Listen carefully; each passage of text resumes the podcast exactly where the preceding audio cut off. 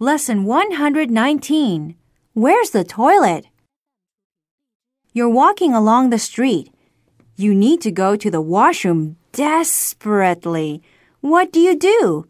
If you can't control yourself, you could be embarrassed to no end. Don't worry. Someone in San Francisco has invented a self-cleaning public toilet. The toilet cleans itself. The seat goes back into the wall where it is washed and blow dried. Even the floors are washed automatically. You must be quick though. You've only got 20 minutes to do your business. Then there's a two minute warning before the door opens.